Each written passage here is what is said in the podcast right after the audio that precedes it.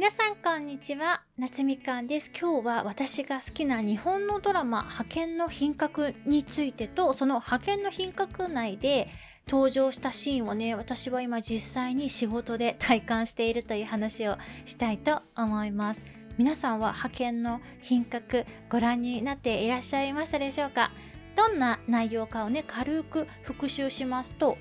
契約延長はしない。担当セクション以外の仕事はしない。休日出勤や残業もしないという条件を承諾させ人材派遣会社派遣ライフから大前春子は派遣社員として東京丸の内にある老舗食品商社 S&F の営業部マーケティング課に派遣される。愛想がない正社員にこびない春子の態度は周囲から反感を買うが実は春子の正体はあらゆる資格を持ち特 A ランクの評価を受けるスーパー派遣であった。春子はどんなに大変な仕事も勤務時間内に必ず仕上げ会社に舞い込むピンチやトラブルを次々と解決していくてんてんてんっていう感じのねドラマなんですけれどもこのドラマね私ほんと好きでこのドラマが公開された2007年当時はですね見ていてこんなにスカッとするドラマ今まで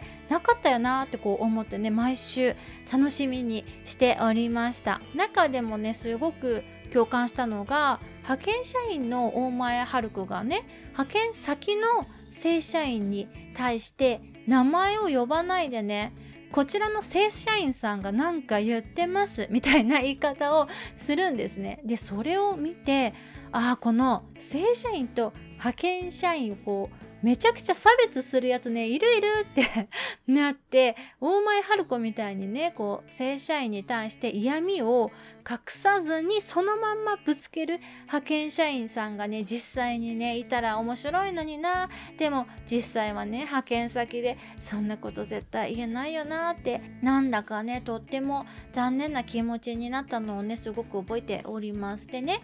私が今実際にやっている在宅の仕事の一つでですねこの正社員とそれ以外の人をめちゃくちゃ差別する企業さんが実はあってですねあのドラマが放映されてたのって、まあ、2007年で今2022年じゃないですか。なのでねあれから15年も経つのにねまだ雇用形態で従業員を差別する会社があるっていうのには素直にね驚愕しております。例えばね教材を作るっていう仕事があるとするじゃないですか。で私が作った教材を正社員さんがまダブルチェックっていうか確認してその後ねまた別の正社員じゃない私と同じ、まあ、非常勤の人がその教材に修正を入れようとするじゃないですか。するとねそのダブルチェックした正社員さんが出てきて正社員がチェックした教材を後から修正するのをやめてくださいみたいなことを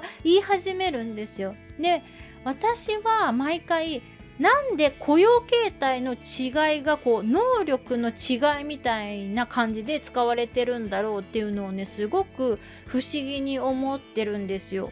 雇用形態が正社員だから私たちより教材作りに長けているっていうわけではないはずなんですよね。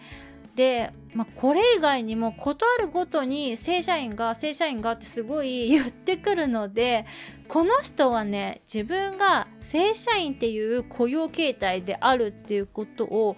こうものすごい勲章っていうか 誇りみたいに思ってらっしゃるんだろうなってね毎回それ言われるたびにびっくりしています。あの正社員とかね非常勤とかその一人一人のねお名前じゃなくって雇用形態で呼ばれたりするのもあるじゃないですか。なんか正社員さんとか非常勤さんがとかって言われるんですけどもういい加減ね2022年なんでそういう文化ほんと絶滅してほしいなって個人的には思っております。皆様のね会社とかではいかがですかね。なんかそういう差別というかね区別みたいなものがあったら是非シェアしていただけると嬉しいです。それではまた次のエピソードでお会いしましょう。バイ。